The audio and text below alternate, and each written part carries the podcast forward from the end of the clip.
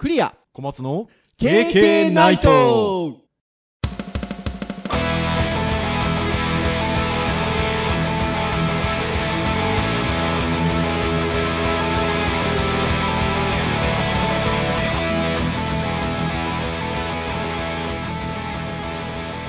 ケーケーナイトはい、ということで、252回、逆から読んでも252回の 配信でございます。お届けをいたしますのはクリアと、はい、小松です。どうぞよろしくお願いいたします。はい、よろしくお願いします。はい、ということで、逆から読んでも252回でございますよ。はい。最近は割と、えー月曜とか火曜に撮れてたんでございますけれども、本日は水曜日と言いましょうか。えーもう日付が超えてしまいましたので、配信日の収録そうです。となっておりますね。はい、という感じでございます。私どものポッドキャストって、私が福岡に住んでおりまして、小松先生関東に住んでおりますので、遠隔でズームを使って収録をしたりなんかしてるんですけど、まあ、通常ですと、まあ、授業以外で、今ね、こういう折なので、授業もオンラインでやっております、まあ、授業以外で、毎週毎週収録で小松先生とこうやって、ビデオ通話でね、今流行りのズームでね、収録をしておりますけれども、あの今週は一度二度とは言わないですね。そうもう何回目ですか、これ。やってない日の方が多い、あの、少ないですね。少ない。ま、毎日やってますよね。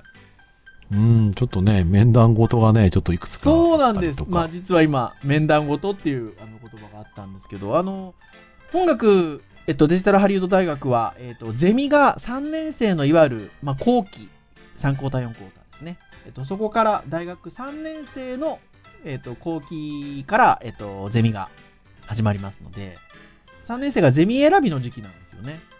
私と小松先生で担当させていただいているゼミに関して言うと、面談してるんですよね。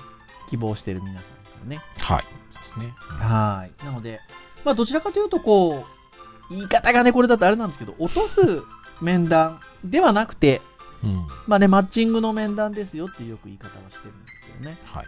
まあ、私たちが、えっと、ゼミで、えっと、やりたいことだったり、こう、伝えていきたいことと、ゼミを希望してる皆さんが、えっと、ゼミで、えーやりたい研究活動というか、活動と、そこがね、ズレがないのが一番ですので、まあそこをね、ちょっと確認をさせていただくための面談をしているということで。はい。こういう折で、なかなかね、あの、毎年毎年の、あの、感じで、いろんなスケジュールがね、進まないところもあって、今回、選考の期間が短めなんですよね。うん、びっくりしました。ね。うんものすごいびっくりしました。あの、あの、あの、と、もうそんそんだけしかないね、みたいな。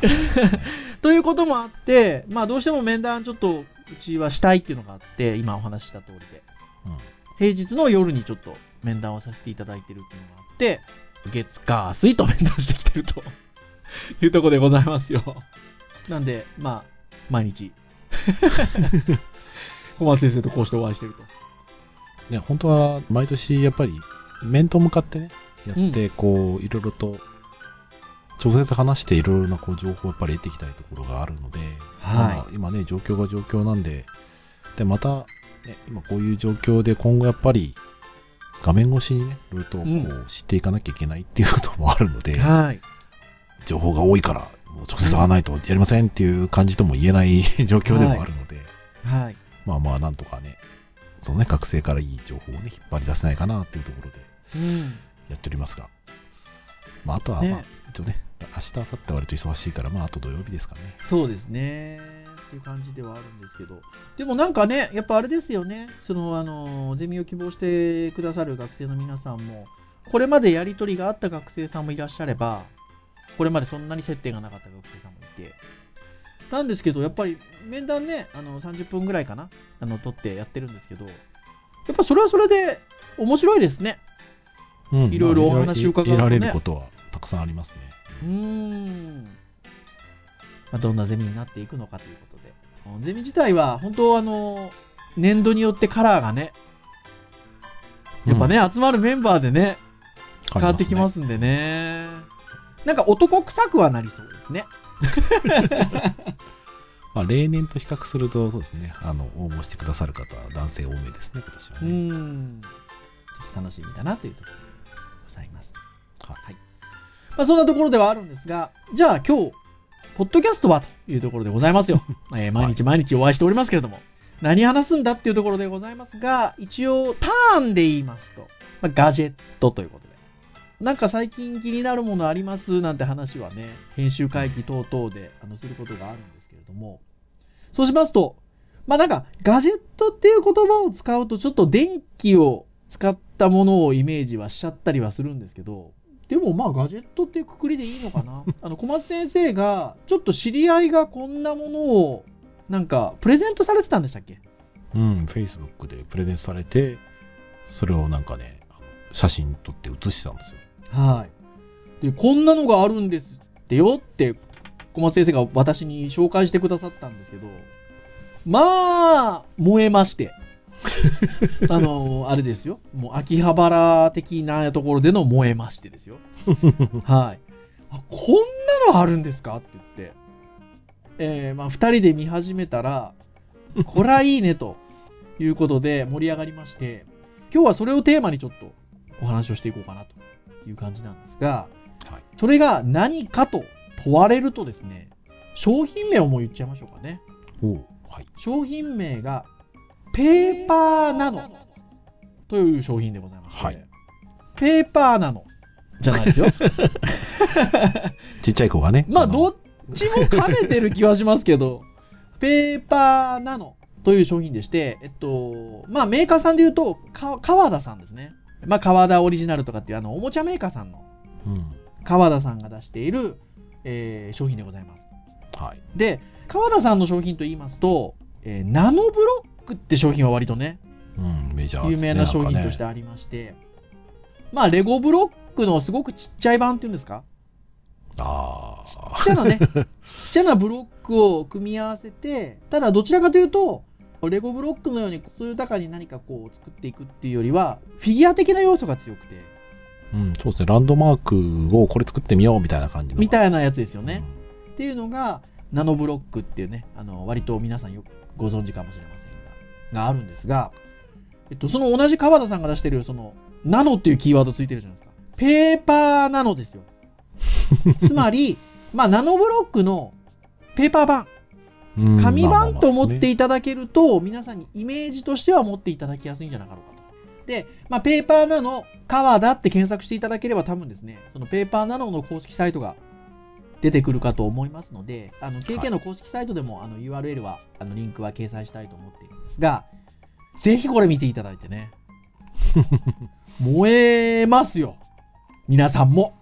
ねえ、これなん、なんでこう、素敵って思っちゃうんですかね。そうすごい不思議なんですよね。あの今日それもちょっと、それをちょっとね、話したいなと思うんですけど、まあ、ペーパーなのね、サイトをご覧いただくとわかるんですが、まあ、先ほど言ったように、まあ、ランドマークであったりとか、うんお部屋の様子であったりとか、まあ、そういったようなものを紙で作るんですよね。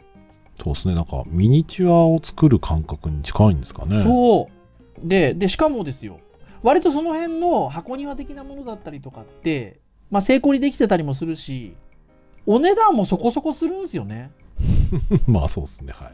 なんですけど、このペーパーなのに至っては紙なので、まあお安い。コスパ的にも。ねうんうん。だし、じゃあ紙だからって言って、どうなのっていうと、これね、なんか惹かれるんですよ。これはやっぱなんでしょうね、その紙の温かさ、温かみなんですかね。質感っていうなんでしょうね。なんか、うん。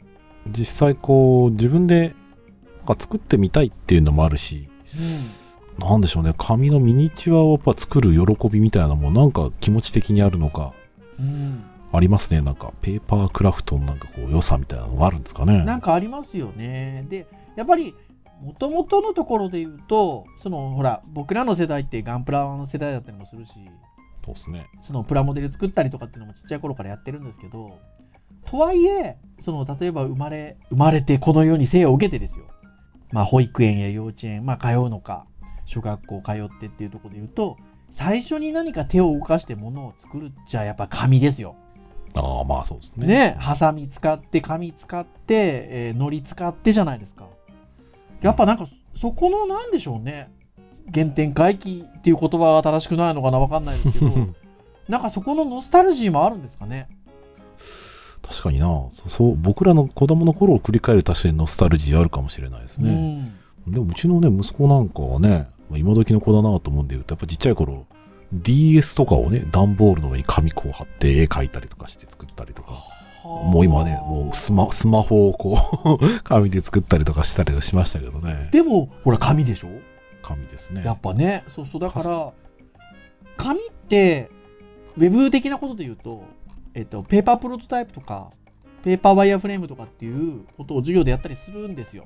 で、今のペーパーワイヤーフレームとかペーパープロトタイプっていうのは、ウェブのいわゆる試作品を作ったりとかっていうのを紙でやるっていう作業なんですけど、それを授業でやったりするんです、意外と。で、それなんでやるかっていうと、紙をき切る、えっと、鉛筆で書く作業っていうのは、そのデジタルのスキルの差がなくできるじゃないですか。そうですね。そう、あの、なので、等しくできるので、えっと、最初の本質を考えたり身につけるっていうことで言うと、ペーパープロトタイプとかペーパーワイヤーっていうものを使うっていうのに意味があると思って授業でやってるんですけど、うんうんあの、そこで言うと、なんかほら、そう、紙でやるっていうのはね、さっきから言ってる通り、ちっちゃい頃から最初にやることじゃないですか。で、なんかこの、誰でもできる感じがありつつ、でも、このペーパーなのを使ってできるものっていうのが、割としっかりしたものができるんですよね。うん、そうですね。写真は結構映えますね。そう、だから、手軽な感じで感じられるものでもあるのに、いいものができるっていう、この感覚が心地いいのかなと思ったりしますね。どこら辺にあるんですかね、これちょっとこううん自分たちがこう欲しいと思っちゃう気持ちはね。ねで、よーく見ると紙だから、ちょっと例えば隙間があったりとかね、するじゃないですか。そのそうですねプラモデルとかみたいにね、きっちりピタッとはまるものではないので、その紙を折ってつなげるところによっては、その隙間が空いたりとかするんですけど、そのまたなんかね、不完全な感じが、またなんか妙にいいんですよね。このなんか、やっぱアナログ感がいいんですかね。どうなんでしょうね。僕はやっぱりなんかね、その、大きいものがやっぱこうちっちゃく手のひらの中にあるっていうのが、なんかすごくこう、めでたいというか、かねあ喜ばしいっていうよりか、目でこう愛するというかね。あ、めでたい。ってことでしょ？うん。まあ実際ちょっとね感覚ってでも、日本人的なんですかね？ど、どうなんですかね？どうなんでしょうね。まああの、まあまあもちろんね、さっきのガンプラの話からすれば、そういうものを組み立てるのがやっぱり楽しいし、好きだし、ん。まあもうパズル的な要素ももちろんあるので、うん。多分既製品としてこれただ置いてあったものを買いますかって言ったら多分買わないと思うんですよ。そうなんですよ。うん、で、自分で作ってっていうところで、で、多分ね、結構きめ細かい感じではあるものもやっぱ紙なので、まあまあ、うん粗いは粗いんですけど、うん。でもなんかね、作り切ったら結構楽しそうな感じがすごいうんありそうなんですよ。まあ、ちなみに、例えば、まあ、なんかね、ペーパーなのっていうものがどういうものかだけを言って、じゃあ具体的に何があんのかっていうのを言ってないので、今、リスナー、聞いてる皆さんで、その、ウェブページなりを検索してくださってない方は、もやもやしてると思うんですけど、例えばですよ、わかりやすいところで言うと、東京タワーとか作れるわけですよ。で、まあ、その東京タワーの対局みたいなところで言うと、東京スカイツリーとかも作れるわけですよ。まあ、ラインナップにね、ありますね。そう。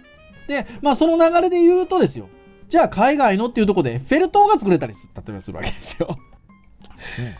割とあのー塔みたいなものもあれば、東西問わずっていうんですか？東洋西洋問わず、うんお城があったりとか。しますし、あのー本当にいろんなものが作れますと。他の今までのそのペーパークラフトっていうと、うん。多分ね、紙をこう折ったりとか、その折り目、山折り、谷折り、で、うん穴が開いてるところにこう刺して組み立て、うん多分そこはね、結構近いとこあると思うんですけど、うん。僕がなんでこれ見てていいのかなと思ったら、うん。あの多分ねレーザーカッターを使ってきめ細かい穴がたくさん開いてるはい。あの。パーツが紙で多分存在していて、はい。それを多分曲げたりとかこうくっつけたり多分ボンドも多少使うとは思うんですけどそう、カッターとボンドが一応組み合わせるね、道具としてはね、必要だってあるんですけど、網網な感じがね綺麗だなと思ってたまらないですよね。で、一応その公式サイトに行くと、まあいろんな本当あるので、たくさん種類があるので、なんですけど、レベルが書いてある商品結構あるんですよね。ありますねレベル1からレベル5ぐらいまでありますか？あ本当だ5ありますね、うん、5ぐらいまであるんですよ。で、まあレベルが載ってないのもあるんですけど、そうで、これが意外と、あの、大きければ大きいほどレベルが高いかとか、うん、でもないんですよね、意外とね。そうですねちょっとね、実際実物を目にしてるわけじゃないんであれなんですけど、作るものの規模感だったりとか、それで大きければ大きいほどレベルも当然高くなりますよ。でも意外となくて、割とちょっとこんちんまりとしてるものでもレベルが高いものもあれば、お結構凝ってるのかなみたいなところでも、あの、ちょっとレベルが低めに設定されてるものもあるので、これなかなかね、どれをどう作ってみようかしらなんていうのはね、あの思ったりしますね。見て楽しむだけであれば、ちょっとデザイン的にちょっと凝ってるものとか、綺麗なもので、かつ、レベルも、えっと、低い方が、えっと、見て楽しむっていう目的、あとは置いて楽しむっていう目的だけであれば、その方が望ましいわけじゃないですか。手軽に作れて、綺麗な方がいいわけですけど、はいこれなんでしょうね、さっき言ってた通り。じゃあ、ただこれ売ってたら買うかっていうと、なんかほら、自分が作る、なんちゅうの、この、自分が手塩にかける感じも欲しいじゃないですか、やっぱ。なんかこう、適度にレベル感3とか4とか、ぐらいなところで、なんかこう、作った時のデザイン的な喜びもあるものとかになんか、行きたい。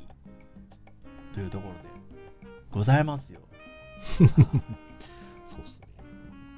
ぜひね、あの皆さん、この感じはね、見ていただかないとなかなか伝わらないかなというふうに思いますので。そうですね。我々今回は割とこう、なんでこれ楽しいんだろうなってことに注目してて、割とこう、ポッドキャスターとしては伝えきれてかない感は結構ね りますねすごいねやそうそうそうそう、そうなんですよ。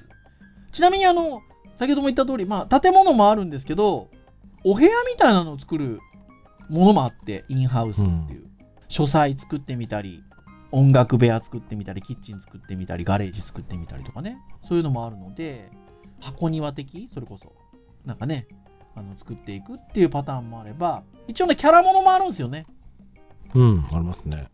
あの、リラックマーとかね、キティちゃんとかね、エヴァンゲリオンとかね、キャラものもあるので、どっちかというとキャラものはちょっとこう、本当にディスプレイある場面みたいなのが紙で表現されするものもありますし、あとあれなんですよね、小松先生がそもそもその知人の方の SNS の投稿でご覧になられたのは、えっと、バイオリンでしたっけ？そうですね、バイオリンですね。そう、あの、そういうふうに、ちょっとこう、アイテム系のものを作るのもあるんですよね。まあ、アイテム系のものというか、楽器？はい、楽器です、ね。ドラムとかピアノとかね、ギターとかね、うん。あのそういうのを作るものもあるので、うん、本当にあのいろんな種類バラエティに富んでるかなっていうところがありますので、まあ、ぜひぜひね、皆さんご覧になってみていただければなっていうふうに思うんですが。はい。で、ですよ。これで終わんのかって話なんですけど、せっかくこんなにあの、小松先生と私で燃えてますから、最後に、ポチろかと。お互いに久しぶり。感が。はい。久しぶりですけど、あの、配信中にポチろかって話で。いやーなかなかないですよ。こう、演者、演者が、ポッドキャスターが、ただ欲しいものを買うってっていう。いうね。もうユーザー、聞いてておもろいのかって話はありますけどね。いやいや。っていうところでございますけれども、どうしますか？じゃあ、とりあえずもう今、ポチりますか？おポチって、はい。最後に何をポチったかっていうのをはい、喋って終わりますか、そうですね。そうしましょうか。ぐだぐだっとすれば多分、キルキルって多分ね、小松先生が編集してくださると思うので、あ、ちなみにですね、ちなみにあの、ちょっと皆さんお伝えしておくと、えっと、公式サイトにはね、あと販売ボタンないので、何がしかちょっと売ってるところ、ちょっと探していただくんですけど、まあ私どもは、小松先生 Amazon ですか？はい。アマゾンでございます。はい。私も Amazon でございますので、じゃあもうね、私入れてあるんですよ。カートに。僕も終わりましたよ。もう一回終わりました？終わりましたよ。あ終わった？本当？明日到着す、あ、明後日か。あ、一応今日16日だから、一応金曜到着早っじゃあ、これでポン。確定しました。え？さてこれ、いつ来んの？な。まあね、代理店によってちょっとね、違う可能性はありますよね。はい。まあまあ、でもポチりましたよ。おーポチりました、ポチりました。やっぱあれですか、お子様と一緒に作る感じですか？いやもうね、あの、私がね、妻とね、奥さんと娘にね、ドヤリングしながらね、よかろうが、つってね、作りますよ。そうなんだ。じゃあ、お互いにちょっと、何を買ったか言いましょうか。どっちから行きましょうか？じゃあ僕から言いましょうか。あ、行きますか？浜先生何を？私、エッフェル塔を買いました。エッフェル塔レベル2ですよ、レベル2。マジですか？エッフェル塔ちょっと見たい見たい。あ、ちょっとアマゾンで探した。だけどすごいじゃないですか、これレベル2だけど値段がいい値段しますよ、結構。この、あこのペーパーナノの中では。1000 1100円ぐらいしますね。え？あのえ？え？どっち？どっち？これデラックスっていうやつじゃなくて？僕普通のやつですよ。あ、なんだ。だってエッフェル塔デラックスエディションもね、あの、にレベル2ですよ。うん、多分ね、なんかいろいろパーツついてるんですよ、多分ね。ねそう一応、えっ、と、買った理由はですね、え。はい。まあ簡単っていうのよりかはですね、うん。どっちかっていうと、こう、レーザーカッターでこうくり抜かれているうん網網がすごい綺麗に僕は見えて、ほう。これはちょっと生で見てみたいなって、一応高さ44センチだから、まあそれなしに大きさあるけど、こうありますね。うん、なんでちょっとうちの息子とちょっとこれ作んねえっつってちょっと誘って一緒に作ってみようかなと思って。あら、素敵じゃないですか。まあちょっとね、うちの奥さんにはどこに置くんだって言われそうな ちょっとサイズですあけど。、大きさで言うとね。いや、なんかでもほら、私のさっきの横島な発言に比べると、すごくいいです。家族愛が溢れてて。いや、息子さんと作ろうかなっていう。もう後悔してますよ、私、先ほどの発言を。なんで？奥さんや妻にドヤリングの顔をしながら作るって言った自分を、ちょっと前の自分をすごく後悔をしておりますで？すよ。まあでもでもね、作ってやっぱね、あのコミュニケーションのね、ちょっと対象になりますから大丈夫です。結構ね、レベル高いとね、あの子供と一緒に作るの難しいと思います、これ結構。でもそれはそうだと思いますうんね。ピンセットで結構これやるタイプのものだと思うので、うん。パーツ多いやつはね、結構時間かかりますよね。うん。いや、本当そうだと思いますね。さあ、先生は一体？そうでしたか、そうでしたか？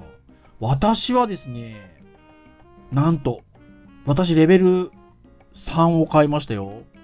ペーパーナノのページだとレベル3って書いてあるやつを買いましたよ。程よい。程よいでしょ？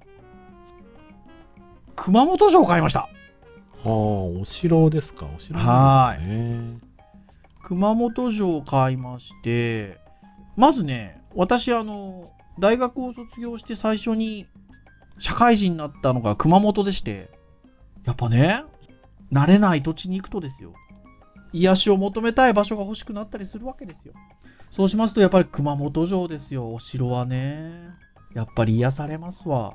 まあお休みがある時に、ちょっと熊本城なんか行ってたわけですよ。で、そうするとですよ、ほら、どれぐらい前になりますか ?4 年ぐらい前になりますか？九州の方でもちょっと地震がありまして、はい。熊本城をちょっと破損しましてですね、うん。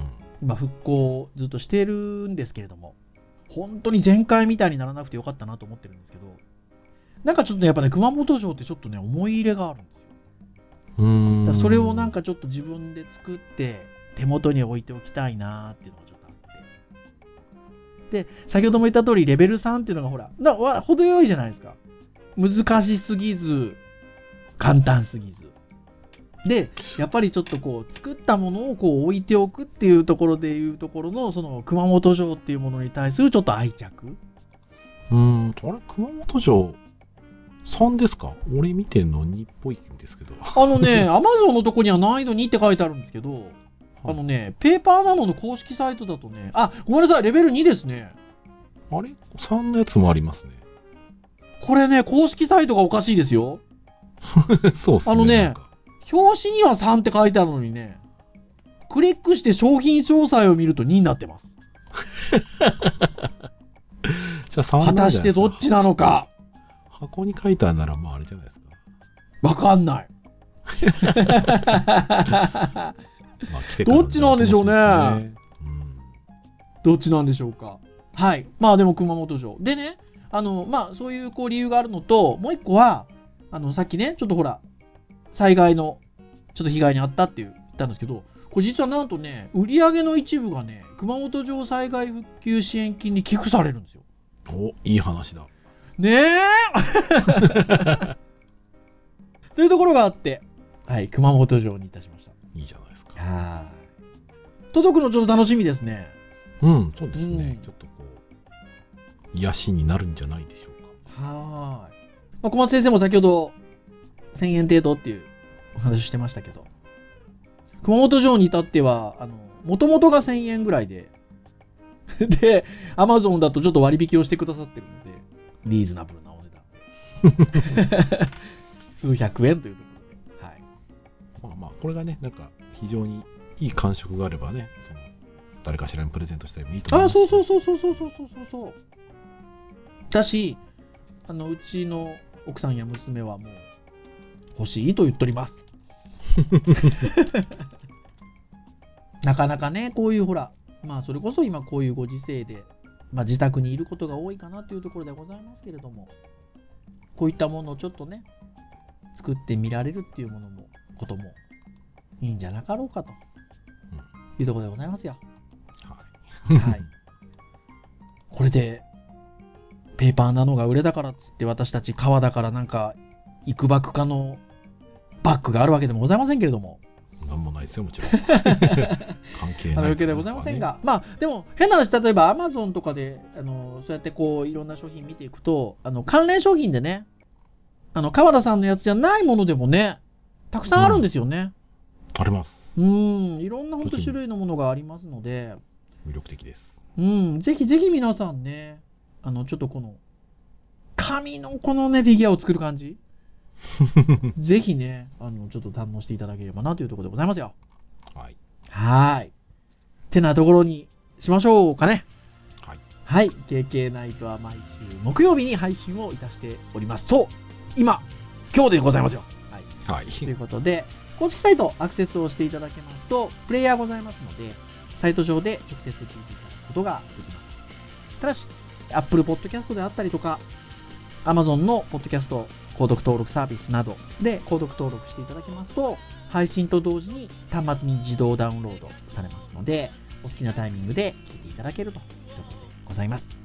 えー、9月になりますと、丸5周年を迎える当ポッドキャストでございますけれども、まあ、いろんなテーマでお話を差し上げておりますので、はい、まあ気になるものから、はい、えー、ながら聞きでも結構ですので、聞いていただけると、私ども喜びますと いうことでございます。